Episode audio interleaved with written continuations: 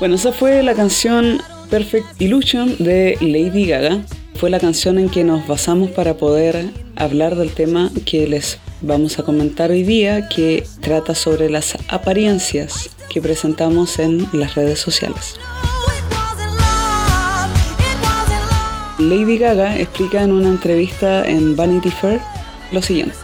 La canción detalla, sí, la noción de enamorarse de alguien que no es del todo lo que aparenta ser. Y eso no es amor, dice en el coro, era una perfecta ilusión. Hablando del disco, dice, el disco es sobre estar intoxicado con amor, en un éxtasis tal que despiertas un día sin poder creer que no era verdad, que no era real. Te preguntas, ¿cómo pasó? ¿Cómo llegué a eso? La canción y el disco es sobre ese sentimiento. En este tiempo actual, realmente que la gente que conoces por internet no sabes quién es, no sabes a quién estás conociendo. Todo el mundo tiene una perfecta ilusión sobre sí mismo a la que están tratando de llegar todo el tiempo. Una perfecta ilusión.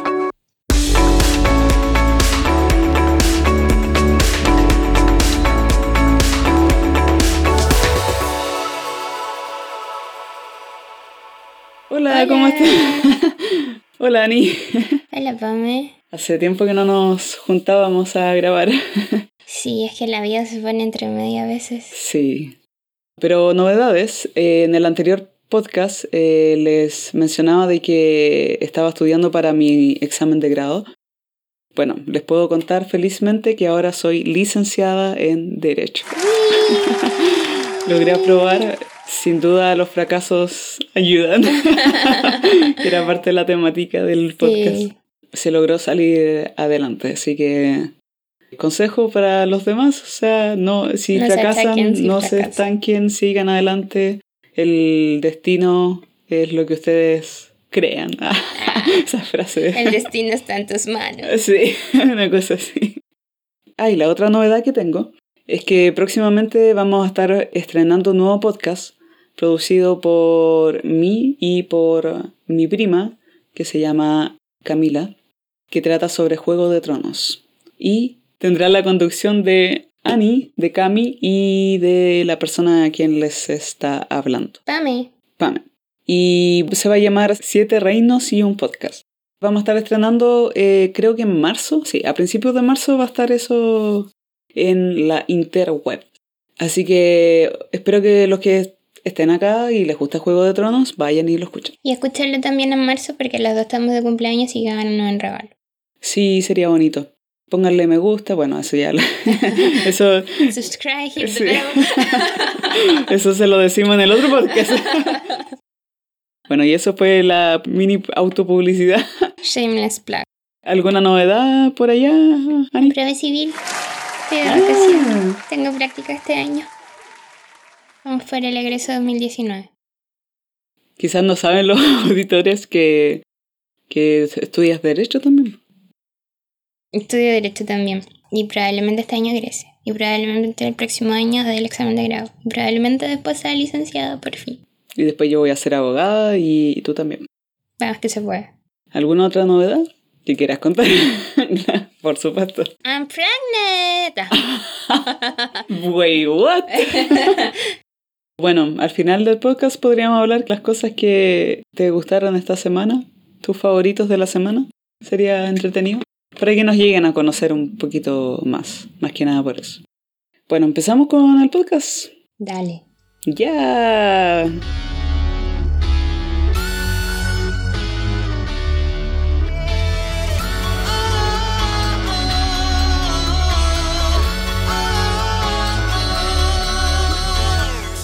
¿Y por qué dirán ustedes qué tiene que ver Lady Gaga, qué tiene que ver Perfect Illusion con las apariencias en las redes sociales y en el mundo? Bueno, yo les explico. la letra de la canción, si bien a simple vista pareciera ser que es una canción de despecho, en que eh, Lady Gaga le canta a un, a, no sé, a un ex novio que no fue amor lo que le entregó, sino más bien fue una perfecta ilusión.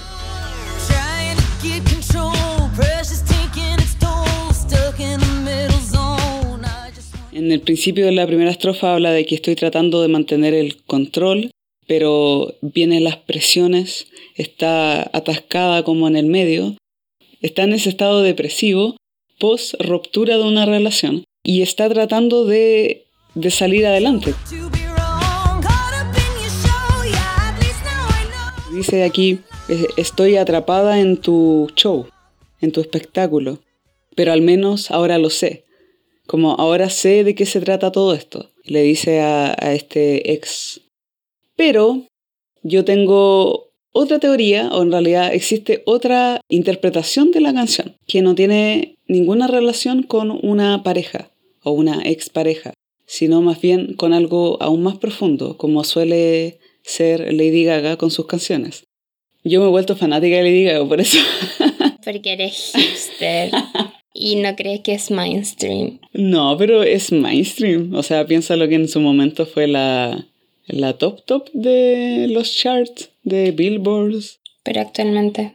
Actualmente no, pero... ¿Y actualmente te empezó a gustar? Sí, pero no fue porque no se escuchara la Lady Gaga, sino fue porque escuché un podcast que hablaba de canciones de ella y le dieron todo un análisis que yo no conocía y eso a mí me, empezó a fascinar más y más de ella. Sus letras son súper profundas y tienen como tres, cuatro layers de interpretación. No sé por eso. bueno, entonces, bueno, el coro dice, no fue amor, no fue amor, sino que una perfecta ilusión. Pensé que era amor, pero no lo era, sino que una perfecta ilusión. Pero quería llevarlos al puente de la canción, que creo que ahí es más evidente lo que ella quiso decir. Ella sigue diciendo fue una perfecta ilusión, pero existen unas voces de fondo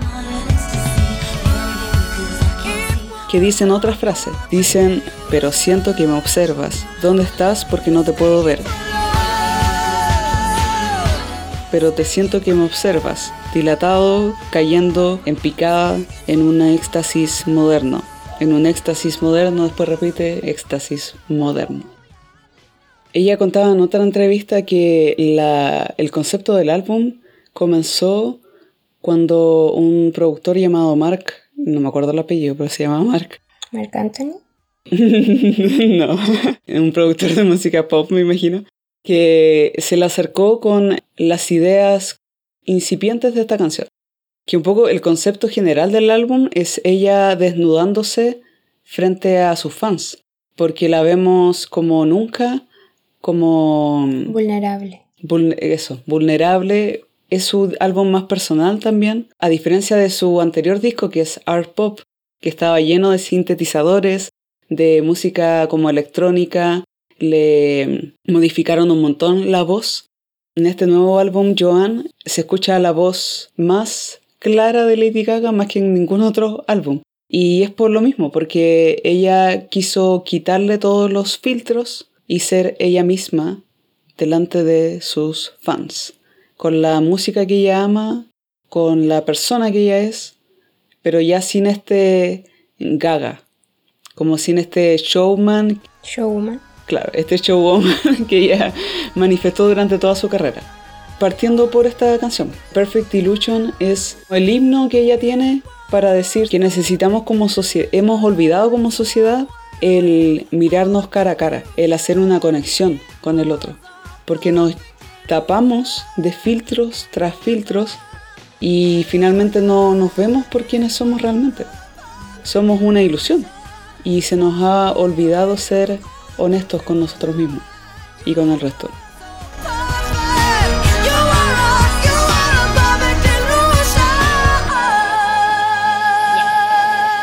¿Para ti ser real? ¿Qué pregunta me haces? O sea, no te vayas a la B tratando de pensar porque no te conozco, pero así, sumeramente.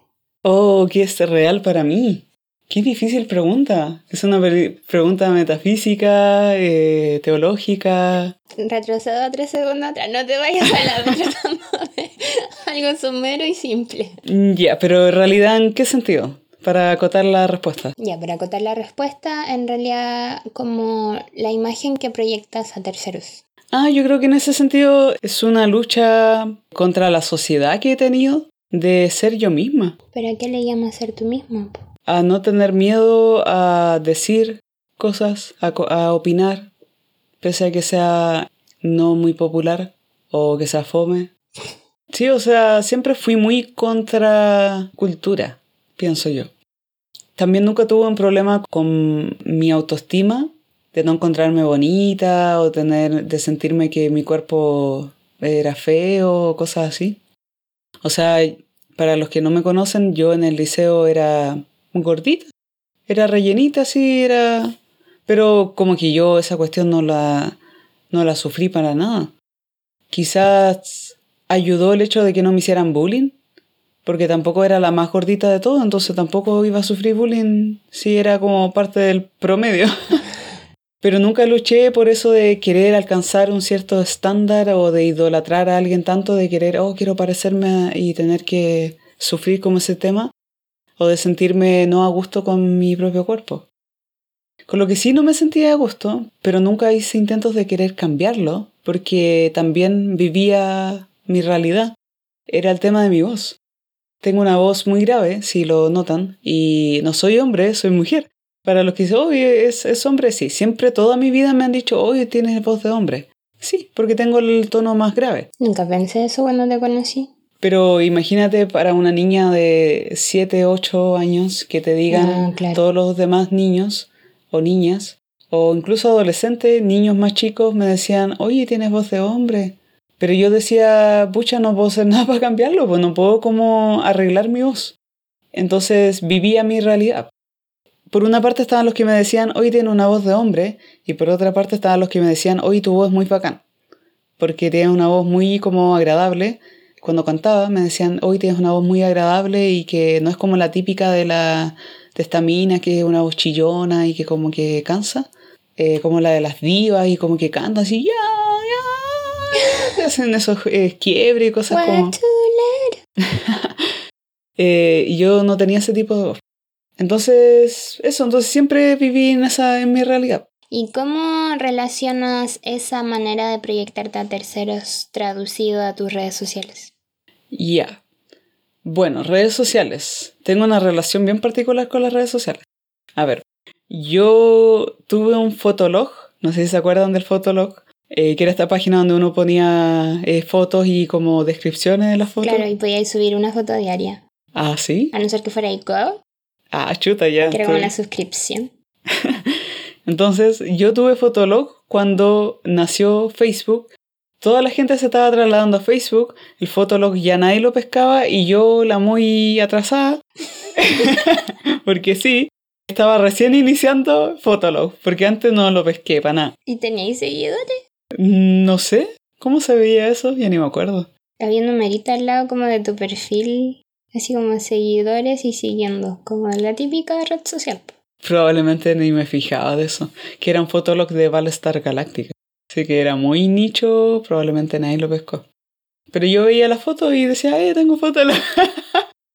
y todo el mundo decía, oye, ¿te abriste la cuenta de Facebook? Yo les decía, eh, no, no tengo Facebook. Y me miraban raro. Años después, cuando salí de cuarto, una compañera que era como una de las de mis cercanas, me dijo, Pame, no puede ser que no tenga Facebook porque después no voy a, no, no nos vamos a enterar de nuestras vidas. Así que yo le hice la promesa de que iba a abrir una cuenta Facebook para que ella estuviese al tanto de mi vida. Eso, una cosa así. Y bueno, efectivamente hemos podido estar al tanto de la vida de la otra persona. ¿Quién fue? Karina. Ah, no sé quién es. Sí, probablemente ella no se acuerda de eso, pero yo me acuerdo mucho que fue por ella básicamente Ay, tengo Karina, Facebook. esta cuenta es para ti. sí. Y abrí la cuenta de Facebook. Por eso. Pero fue años después que todo el mundo estaba como, oh, Facebook, Facebook. Ve el inicio. Lo mismo con Instagram. Me costó abrir una cuenta de Instagram. Y eso después tuve Twitter. Pero siempre comentando lo que yo quería comentar. Siempre hablando lo que yo quería hablar. O sea, te muestras tal como eres en tus redes sociales. Sí. Creo que ni más ni menos. Quizás menos. Más de mostrar algo distinto a lo que soy. Quizás es mostrar menos de lo que soy o mostrar otro lado de lo que soy. A ver, no sé cómo explicarlo. Pero, por ejemplo, en Instagram eliminé todas mis fotos como personales de las típicas, no sé, celebraciones juntas. Y dejé solo fotos que fuesen como artísticas o fotografías bonitas que he sacado. Lo mismo que hice yo. ¿De verdad? Entonces, eh, si bien es... Igual sigue siendo una parte de mí que es real, porque así soy yo. Y es la- son las cosas que me gustan. O sea, yo hice esa fotografía, yo las edité y todo. Eh, no es como algo tan personal mío, entonces no estoy mostrando quizás todo lo que muestra el resto de la gente. Por ahí quería llegar. Ya. Porque a mí me pasa con las redes sociales que no me gusta mostrar todo mi ser por las redes sociales. Entonces me cuestiono un poco si eso te hace ser más o menos real o más o menos auténtico u honesto. Porque estás haciendo un filtro. Que también siento que es súper lógico, sano, saludable hacer un filtro. Porque hay gente que se va a los extremos de overshare. Pero también estamos en esta sociedad donde las redes sociales forman una parte muy grande de cómo se interactúa con el medio. Si tú no estás proyectando una imagen honesta y real, entonces cuestiono yo cómo es tu interacción con el medio. Tu interacción con el medi- medio va a ser considerada una interacción real. Estás llevando a cabo los procesos que deberías llevar, estás relacionándote de la manera en que te deberías relacionar. Todas esas cosas eh, es como una deliberación que hay que hacer porque conozco a gente que se ha conocido por internet y ha estado junta muchos años. Conozco a gente que se ha conocido por internet que es uno la y me cargó porque en verdad la imagen que estaba proyectando por internet era cero a como era en la vida real. Entonces, ser, eh, ser auténtico en la red social tiene un peso en la vida real, por así decirlo. Pero hay gente que de- decide no mostrarse 100%, uno por X motivo puede ser por privacidad, puede ser porque está disconforme con quién es, puede ser porque quiere simplemente engañar, tiene intenciones maliciosas, tiene desentendimiento, entonces hay un millón de factores que influyen en la manera en que la gente se muestra en redes sociales. Y si bien, como decía Lady Gaga en, este, en la canción, era como somos una perfecta ilusión a la que queremos tratar de llegar siempre. Y esta ilusión a veces es una ilusión como inocente, de que uno quiere mostrar como esta parte de uno nomás. ¿Constituye eso ilusión? ¿Constituye una proyección como parcializada del ser? ¿O, o de cierta forma igual estamos engañando al resto? Es como una duda que tengo. Como preguntando por qué la gente lo hace. Claro, porque por ejemplo, si yo estoy compartiendo, o tú, que tenemos las fotos como artísticas y no las fotos de celebración, las junto con amigos, familia, en el fondo estamos mostrando una parte, una parte nomás de nosotros, como una proyección parcializada de quiénes somos, pero es con cero fin de engaño. Pero a la vez igual es una ilusión porque estamos mostrando solo un, una parte de nuestro ser y quien llegase a conocernos a través solamente de esa arista tendría una imagen de nosotros que no es en realidad la imagen que tenemos 100%. Claro. Entonces, mi pregunta es, o la pregunta que le tengo al universo es, ¿es eso también ser una perfecta ilusión? ¿Es eso también no ser honesto? ¿No ser real? Entiendo. Eh, estaba pensando de que siento que las redes sociales cambiaron la pregunta. Y creo que hay- habría que re- retroceder de, antes de la pregunta que tú haces. ¿Son las redes sociales el mejor medio para poder conocernos como seres humanos? Claro. Siento que esa es la pregunta que plantean las redes sociales y este mundo digitalizado en el que vivimos. Porque si bien nació como un medio para poder conectarnos, siento yo que ha provocado lo contrario. Porque hemos perdido lo esencial del ser humano, que es el contacto físico, del ver a la cara a las personas, el tener relaciones personales, directas, con otro ser humano. Y ya no lo tenemos. Porque es cierto, o sea, no le estoy quitando importancia o, o realidad a las relaciones que se generen eh, por medios digitales. Pero sí, sí es una crítica la que estoy haciendo a que hemos perdido lo otro Claro. como seres humanos. O sea, hoy día en Twitter podemos comentar, bueno, los que están en Twitter saben cómo es Twitter, saben que ahí toda la gente está enojada con todo y todo el mundo critica todo, porque es súper fácil comentarlo desde tu celular o desde tu computador y escribir palabras ofensivas en tu teclado y en la pantalla y subirla a internet y ofender a 500 personas. Porque es fácil, porque no le estás viendo la cara. No estás viendo en realidad cómo está la otra persona o cómo te va o cómo va a recibir la otra persona lo que tú le dijiste. Es distinto si tú se lo dices a la cara y le dices algo ofensivo, tú ves la reacción de la otra persona. Tú ves cómo la otra persona se va a sentir mal, se va a sentir triste, o se va a enojar, o te va a decir algo en contra, o sencillamente se va a reír.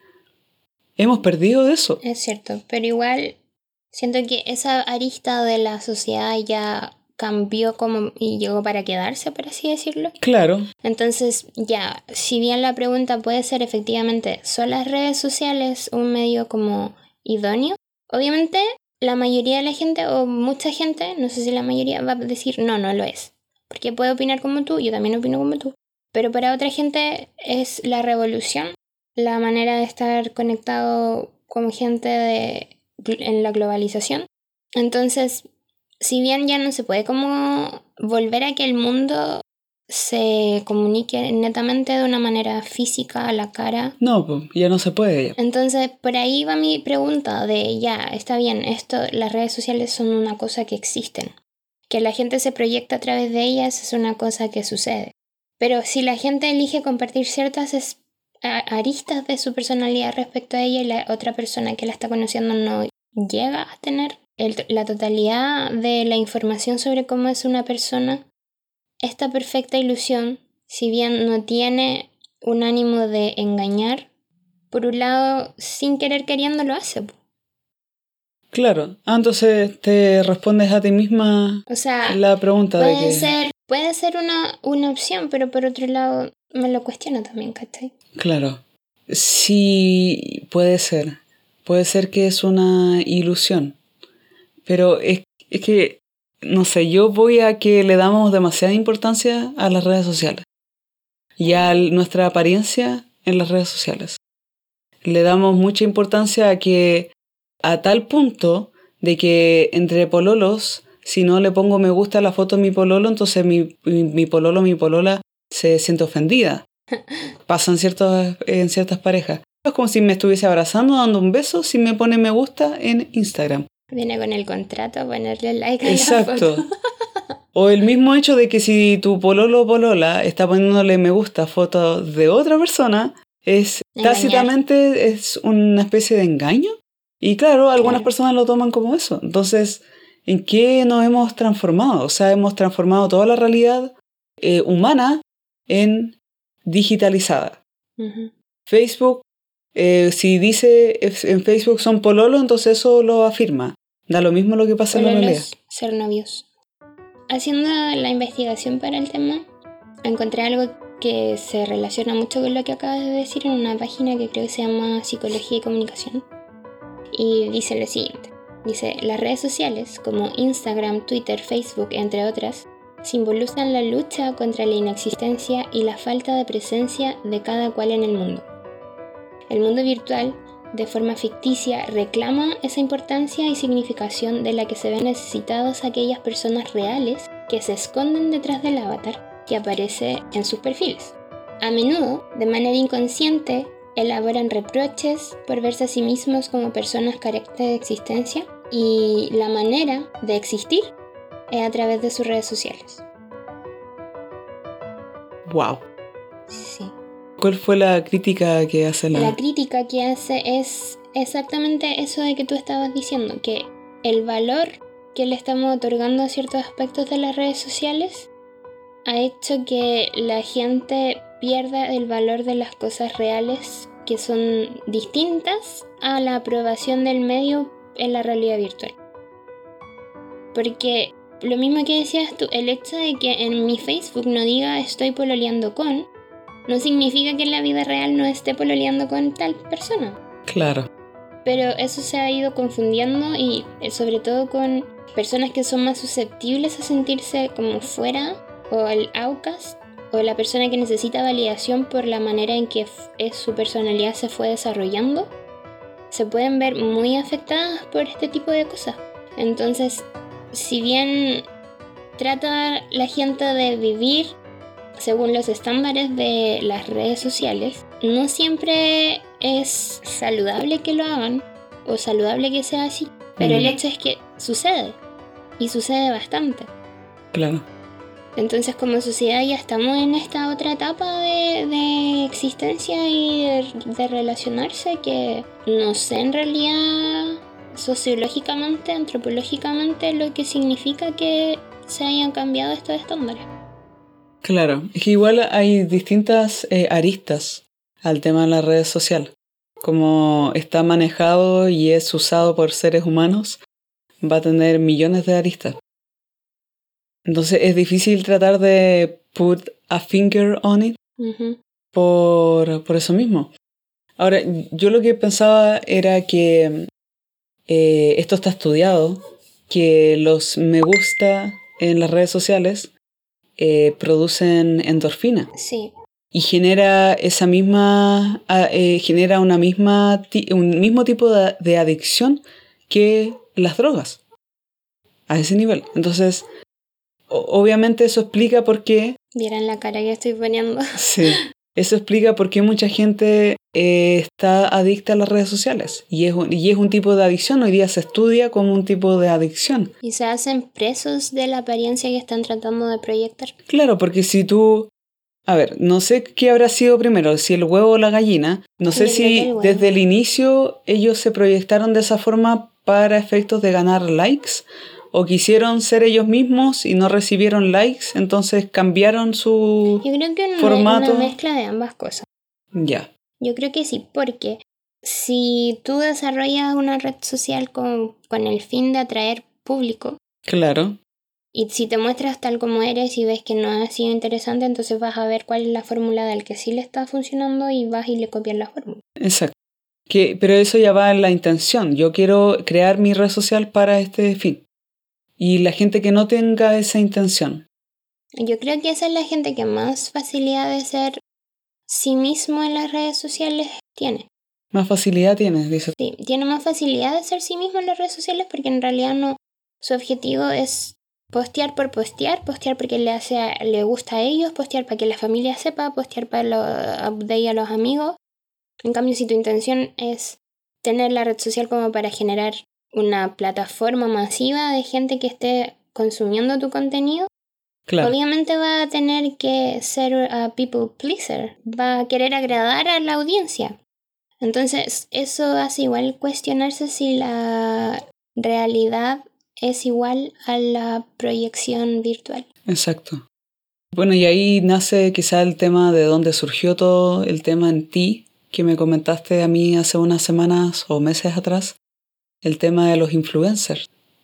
De ellos la intención de crear las redes sociales es para generar eh, seguidores, porque eso les va a ayudar a tener, no sé, si, si están en la plataforma de YouTube, tienen más suscriptores, más vistas, eso les genera lucas por publicidad. Lo mismo en Instagram. Los modelos de Instagram que posan con todas las cosas posibles que le hacen como las marcas, como posar con, no sé, estas gomitas para el pelo que son tan famosas que todas las Kardashian comen, que son como unas gomitas que se comen con vitaminas para el pelo. Entonces, estas compañías como que les pagan. No la conocía. sí, se llaman Gummy, gummy Bears, creo. Y, ¿Osito gominola? Sí. y, y, las compañías como esas eh, les pagan para que promuevan ese producto. Entonces, se desvirtúa la realidad de nuevo, porque quizás si no la estuviesen pagando no estarían apadrinando o endosando tal o cual producto. Exacto. Recuerden que pueden escucharnos en todas las plataformas disponibles para escuchar podcasts. Si les gusta lo que hacemos, si les gusta este podcast, las discusiones que estamos teniendo y las que vamos a tener en el futuro, sobre todo en iBooks les quisiera pedir si pueden dejar eh, sus me gusta, comentarios y suscribirse a nuestro podcast para que no se pierdan los últimos episodios.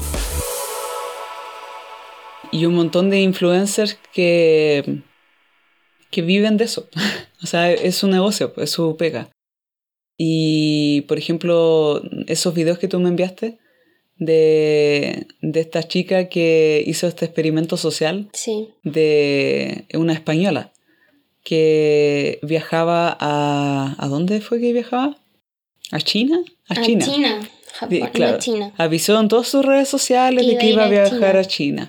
Y efectivamente viajó. Jamás, no, jamás no, no salió viajó. de su casa y solamente por internet proyectó la ilusión de que fue. Claro, o sea, fue al aeropuerto, sacó fotos en el aeropuerto, después, pero después se volvió a su casa, Claro, cosas y así. Fue a, algunas cosas. fue a, un, a, a estos locales chinos Claro. para sacar fotos. Miren estas cosas raras que encontré en China, pero en realidad estaba ahí en España, estaba ahí mismo en su provincia. Fue un restaurante chino donde justo de ella sabía que mostraban una parte del menú en chino y otra parte del menú en español y otra parte del menú en inglés. Entonces ella a propósito va y le toma fotos así como a la parte del menú en chino, porque claro, estaba en chino. Exacto. Y mucha gente comentándole, oh, qué buena, pásalo que súper". pásalo súper, felicitaciones. Y claro, después pasan, ¿cuánto? ¿48 horas? Sí, más o menos. No, ¿Sí? fue un viaje, sí, fue un viaje corto según ella, porque iba como a hacer negocios. Claro. De hecho, hoy día en la mañana estaba viendo otro video parecido de un chico que es americano. Le hizo creer a su audiencia también que fue con- por ocho días a Europa. Ya. Entonces eh, partió diciendo que iba a ir a España y su familia estaba en España, eh, celebrando el año nuevo y él no fue, no sé por qué en realidad. Entonces salió su hermano o su mamá, no recuerdo cuál de los dos, a tomar fotos por calles de España como si lo hubiese tomado él. Y él las posteaba en su Instagram Story, en su Snapchat, diciendo que estaba allá. Luego fue a Francia en su tour, que no existió en realidad, y posteó eh, imágenes de que una de sus amigas les había enviado a él que había visitado Francia. Entonces era como, mira, estoy en Francia, amigo, mira esto, mira esto otro. Entonces él posteó todas esas cosas como si él las hubiese tomado.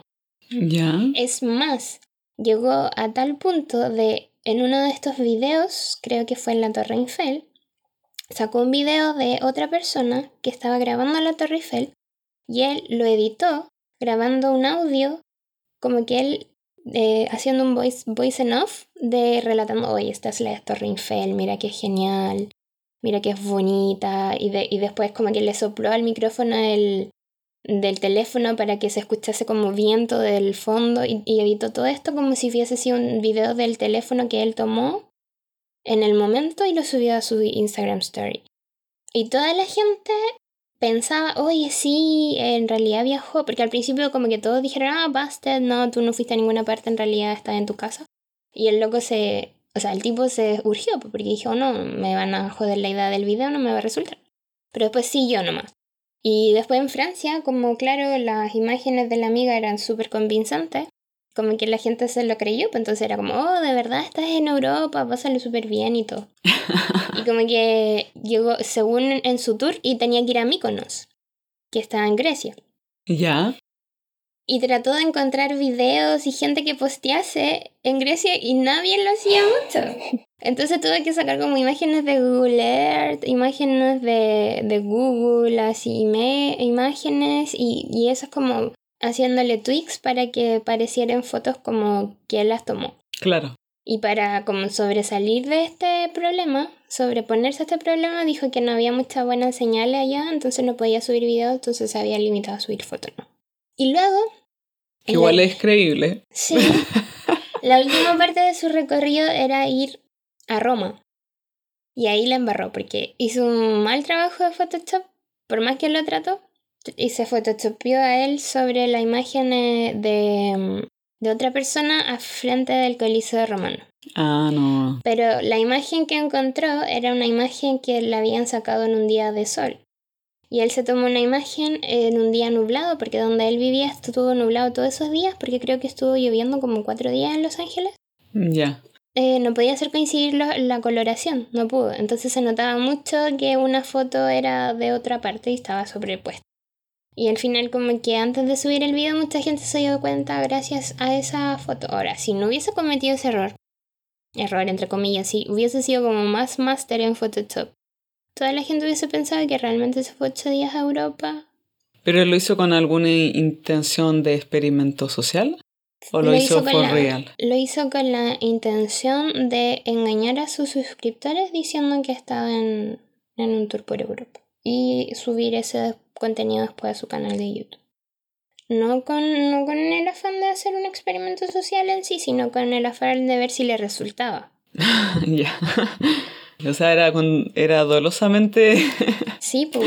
De hecho, cuando hizo la conclusión decía como, adoré mentirle, chicos. Así como, al principio dice, hoy me siento súper mal mintiéndole. Y después en la conclusión del video fue como, fue muy bacán mentirle. Chan. No, no sé cuál eh, habrá sido el punto del, bueno, tener, generar vistas, pero qué loco que al final llegamos a un punto de que para generar vistas, mintamos, claro. engañemos. Creo que eso ya supera todos los límites Pero también hay otro punto que es como esa cuestión de ya, si no, si no hay foto no vale. Ahora, si no, no hay video donde salgas tú mostrándote a propósito frente a dónde estás, tampoco vale. Y también eso se cuestiona porque ahora hay aplicaciones que te roban la cara.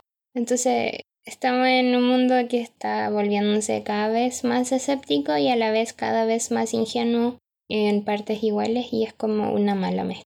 Oh, cierto. sí. Es como, ¿en dónde me pongo? ¿En el lado escéptico o en el lado ingenuidad total? Que ninguno de los dos es bueno. No. Ninguno de los dos es bueno. Y la. Y supuestamente, bueno, sobre todo para los influencers, lo que ellos tienen que generar es confianza con el espectador, con la gente que los sigue, con sus seguidores.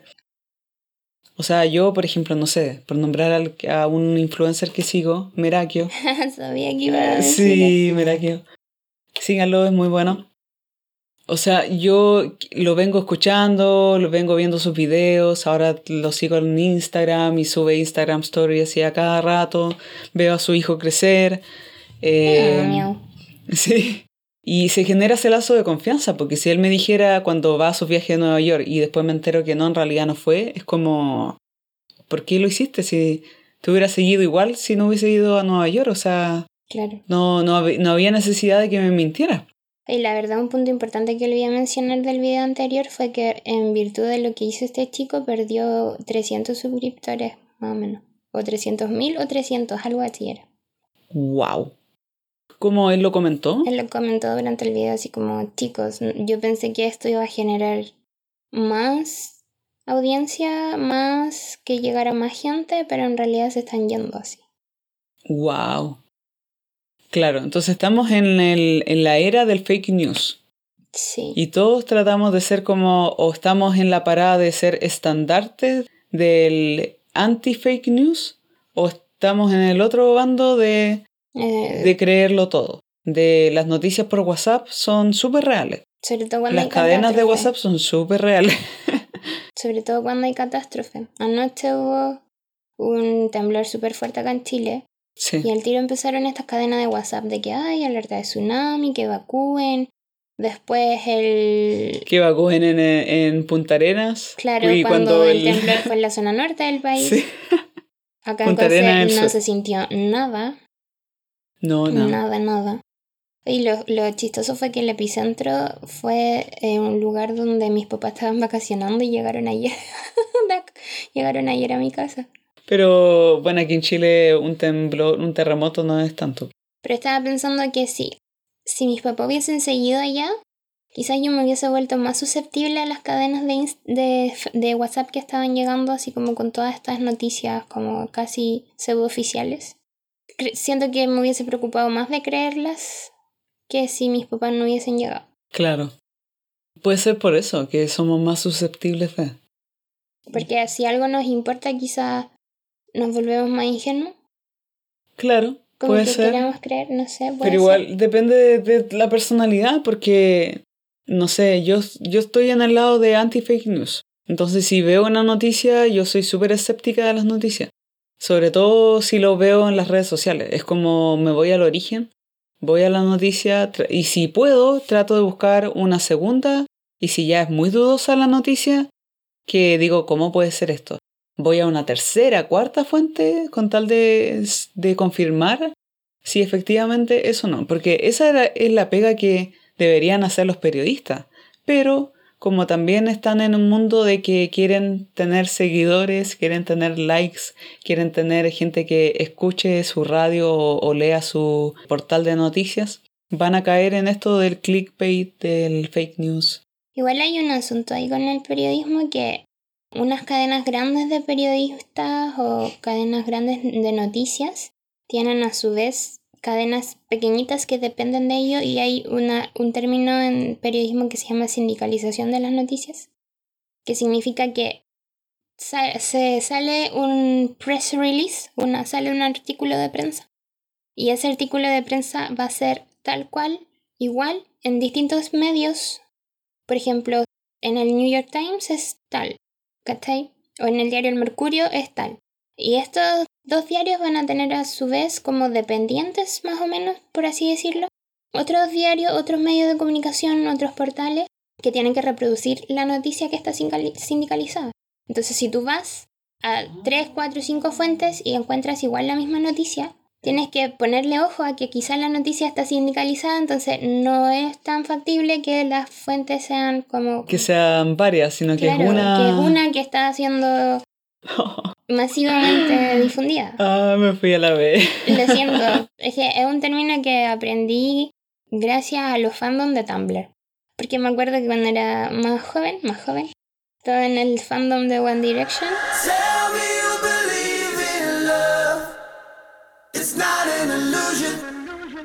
Y sacaban mucha información como falsa o como mucha información de que, ay, él está de novia aquí, está de novia ya lo vieron ahí. La cosa es que una de las personas que estaba en el fandom también, que era ya mayorito, o no era tan mayor, en verdad estaba en sus 30, era jefa de prensa de una cadena de noticias y ella hizo como todo un essay explicando la sindicalización de las noticias y que obviamente si veíamos en un outlet de noticias que decía que no sé, tal niño hizo tal cosa y vamos a ver la misma noticia reproducida en muchas partes porque la noticia estaba sindicalizada. Wow. Wow, no tenía idea que eso era posible. El nivel de confianza que le tenía, la poca y nada que le tenía al, al periodismo, creo que hoy día ya se redujo a nada. sí. Increíble.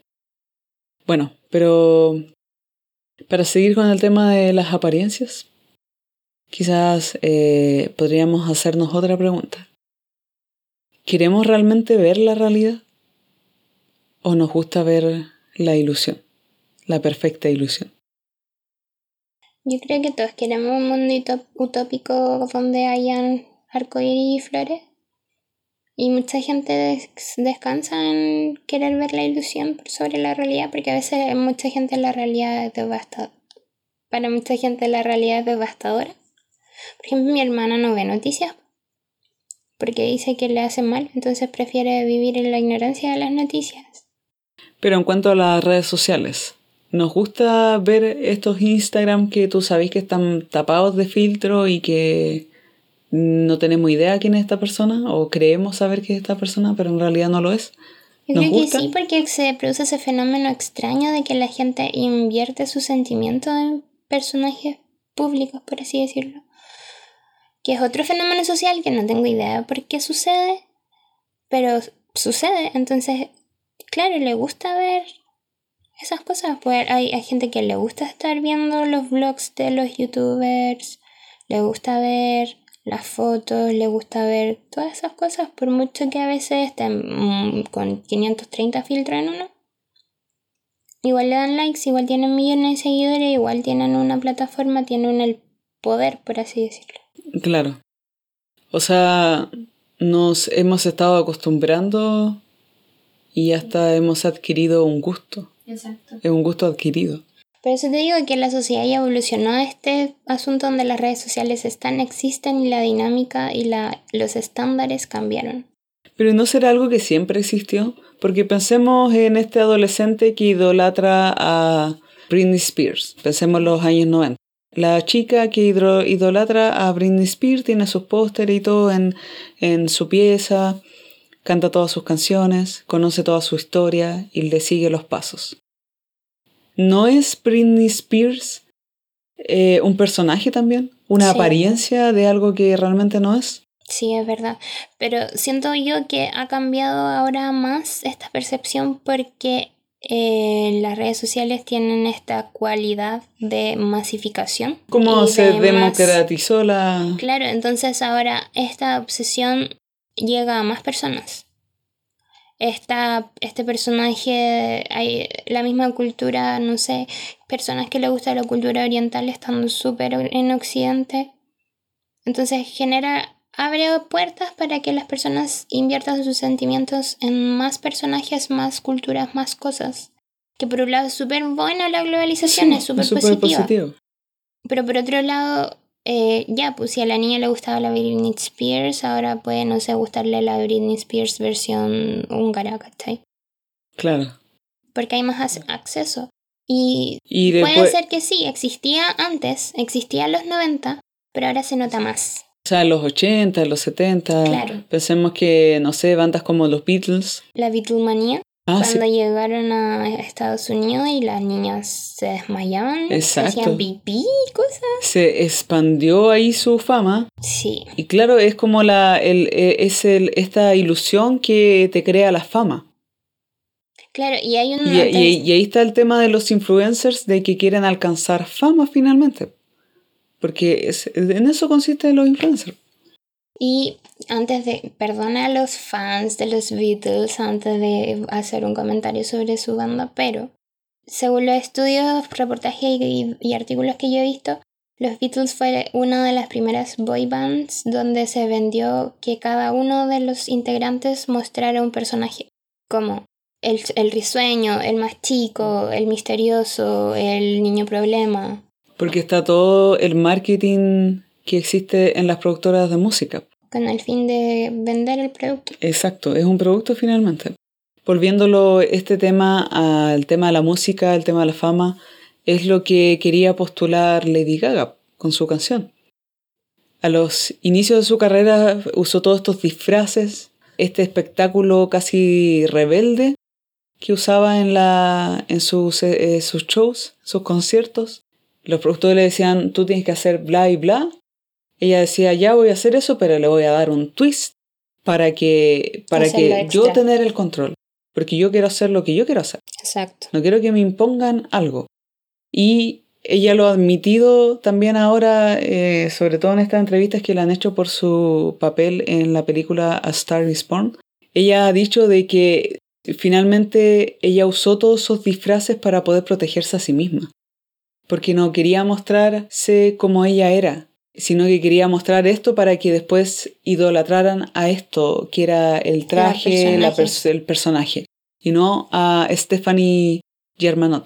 Claro. Y es fuerte ese tema porque finalmente lo que se despojó fue ella de sí misma. Fue exacto. Y, y ahora último está encontrando eso. Nuevamente está siendo lo que ella es, nada más. Aunque igual ella ha admitido de que todos esos personajes son parte de ella misma. Claro. Entonces era la lucha constante. Entre las distintas caras de su ser. Claro. Era el personaje que a la vez es ella misma porque ella es a su vez un personaje. Entonces, yo creo que como conclusión al tema, sí, existe en las redes sociales una ilusión de apariencia que todos nosotros caemos queriendo o no. Pero lo importante es estar consciente de que no todo es lo que parece. Entonces no hay que dejarse llevar por estándares de otras personas, sino que hay que tratar de ser uno mismo nomás. Y que es como súper más fácil decirlo que hacerlo. Decirlo que recordarlo. Pero es la invitación sobre todo para generaciones más chicas de que en las redes sociales no están los reales modelos, los reales eh, roles los reales, las reales metas a las que deben llegar, porque en el fondo nadie está siendo 100% real en su proyección uh, por distintas razones, pero nadie está siendo 100% honesto en sus proyecciones en las redes sociales. Claro. Entonces, hay que tratar de hacer lo que a uno le haga feliz, ¿no? Claro. Y claro, quizás ustedes nos preguntarán o se preguntarán si ya, ya están llegando a esta parte de la, del podcast y se lo agradecemos. Sí. Eh, se preguntarán, pero ¿por qué, qué? ¿Cuál es el problema de que eso suceda en las redes sociales? O sea, ¿en qué me afecta a mí? ¿En qué afecta a la sociedad? Y un poco tú tocaste ahora el problema que causa. Que vivimos en un mundo donde estamos inmersos en esta red social, nos comparamos con lo que vemos.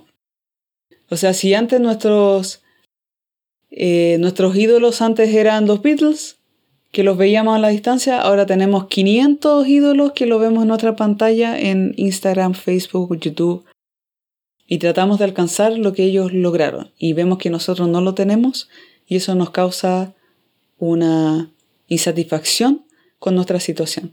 Entonces finalmente estamos llenos de ansiedad, llenos de, de conflictos de, con nuestra propia autoestima, De con nuestra propia y desconformidad con la vida.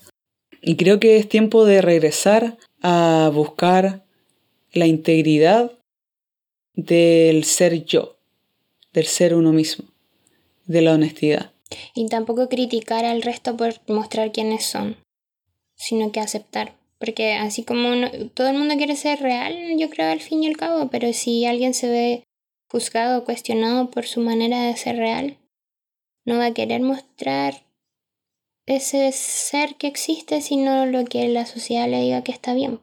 Claro, Por lo mismo, si bien la invitación es a ser real, también la invitación es a dejar que el resto lo sea. Como lo que dices tú siempre, vivir y dejar vivir. exacto. Sí, siento que no nos hacemos la pregunta de ¿estamos siendo realmente honestos con nosotros mismos? No nos paramos a preguntar, a hacernos esa pregunta. Y es tiempo de quizás volver a hacerlo, no sé. Quizás en este podcast lo estamos haciendo, estamos tratando de Un ayudar. granito de arena.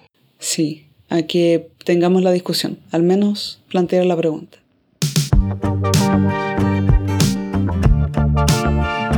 Bueno, terminamos el tema entonces, concluimos. Eh, fue ex- extensa, podríamos hablar mucho más del tema, pero Claro. el no- tiempo es limitado. Sí.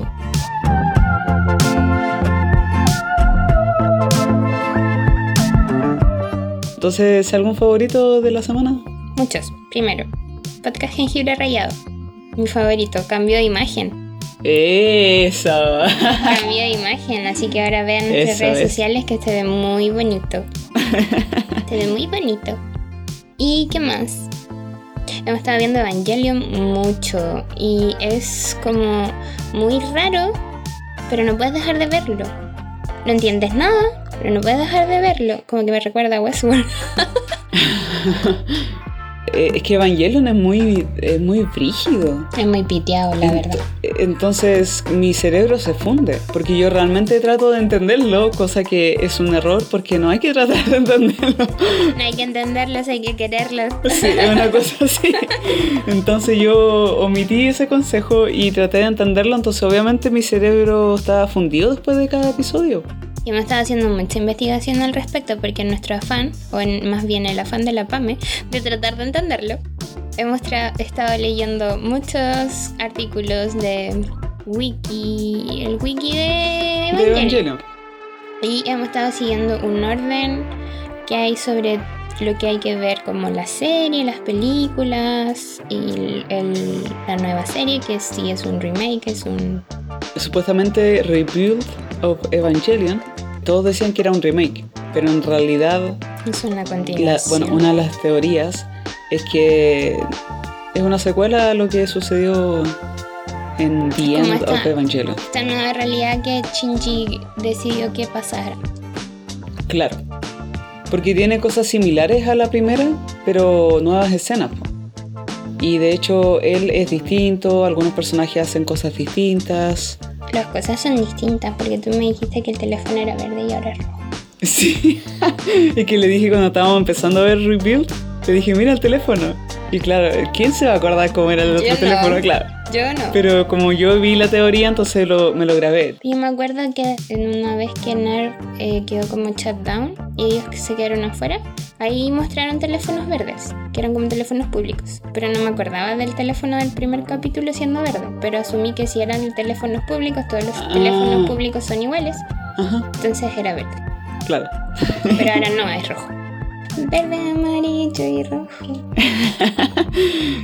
y mis Y ese es tu favorito. Lo analizamos demasiado. Analizamos todo aquí. es terrible. Ese es el el eslogan del podcast. Sí. ¿Y tus favoritos de esta semana cuáles fueron? Bueno, de podcast, bueno, siempre jengibre rayado, obviamente. Siete ritmos y un podcast. Claro, pero igual debo agregar otros que he estado escuchando así para que la gente conozca. Otros podcasts, como por ejemplo eh, Switch on Pop. Es donde descubrí la, eh, la magia de Lady Gaga. Fue gracias a ese podcast. Ellos son un musicólogo y un productor de música que se dedican a comentar y analizar la música pop. Lo recomiendo un montón. A mí me carga el pop. Pero lo que un poco he estado entendiendo de mí misma es que si no me gusta algo, quizás es porque no lo entiendo aún. Wow. Sí, ¿viste? me, fui a la profunda. Para variar. Para variar. Sí. Bueno, ese es mi favorito en cuanto a podcast. Y en cuanto a películas, por favor, no podemos olvidar. Spider-Man, Ah, Into que iba a. ¿cuál? Ah, Bumblebee. No, Mary Poppins. Ah, chuta, hoy hemos visto grandes películas. Sí. Hemos visto muy buenas películas. Vimos Spider-Man Into Verse. No sé Into cómo. the Spider-Verse. Into the Spider-Verse, eso. Qué película más bacán. Ah, Entrete. Qué flipando. Quiero verla de nuevo. Otra película que vimos muy muy buena que me sentí como que me trajeron una máquina del tiempo y me hicieron retroceder a mis años de niñez donde podía disfrutar todas esas películas de aventura y de acción que, era- que eran tan buenas. Steven Spielberg en su máximo esplendor. No como ahora, lo siento, Spielberg. Y aquí mismo en el podcast analizamos a Ready Player One, que es, sí, hermosa película, Bumblebee. Bumblebee. Bumblebee. Es muy buena la película, ¿cierto? Es muy buena, me gusta. Y a mí me gusta Bumblebee desde el día uno, así, desde la serie cuando era terrible feo. No, me salió muy fuerte. Desde la serie cuando era súper feo. Lo voy a incluir eso. Desde la serie cuando era súper feo. Medio pavo. Desde ahí me gusta.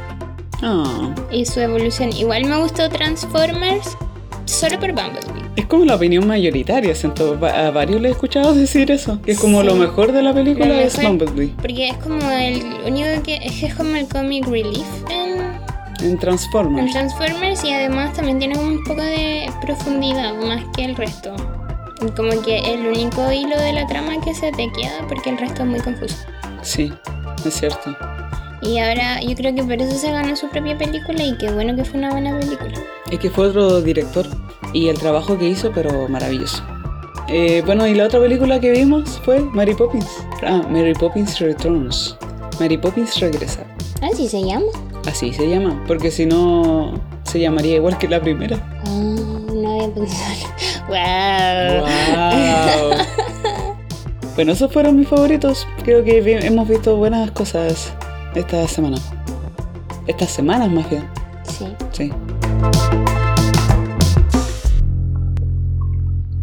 Gracias por escucharnos. Eh, este episodio fue producido por Annie. Ella fue la encargada de- eh, del tema de, de este podcast. Y va a ser editado por mí, por. Pame. Estamos muy agradecidos de la audiencia y quisiéramos contactarnos con ustedes, que nos comenten ustedes en las redes sociales. Estamos también en Twitter, estamos en Facebook, para que nos puedan buscar bajo el nombre de Jengibre Rayado el podcast. Nos pueden comentar y quizás darnos sugerencias, eh, críticas constructivas o sencillamente saludos o querer hablarnos y contactarse con nosotras. Nosotras. sí. Y gracias por escucharnos, que estén súper bien. Chao. Nos despedimos Chao. definitivamente. Hay alguien que se le está acabando el aire, así que mejor voy a cortar. Sí. Adiós, chao.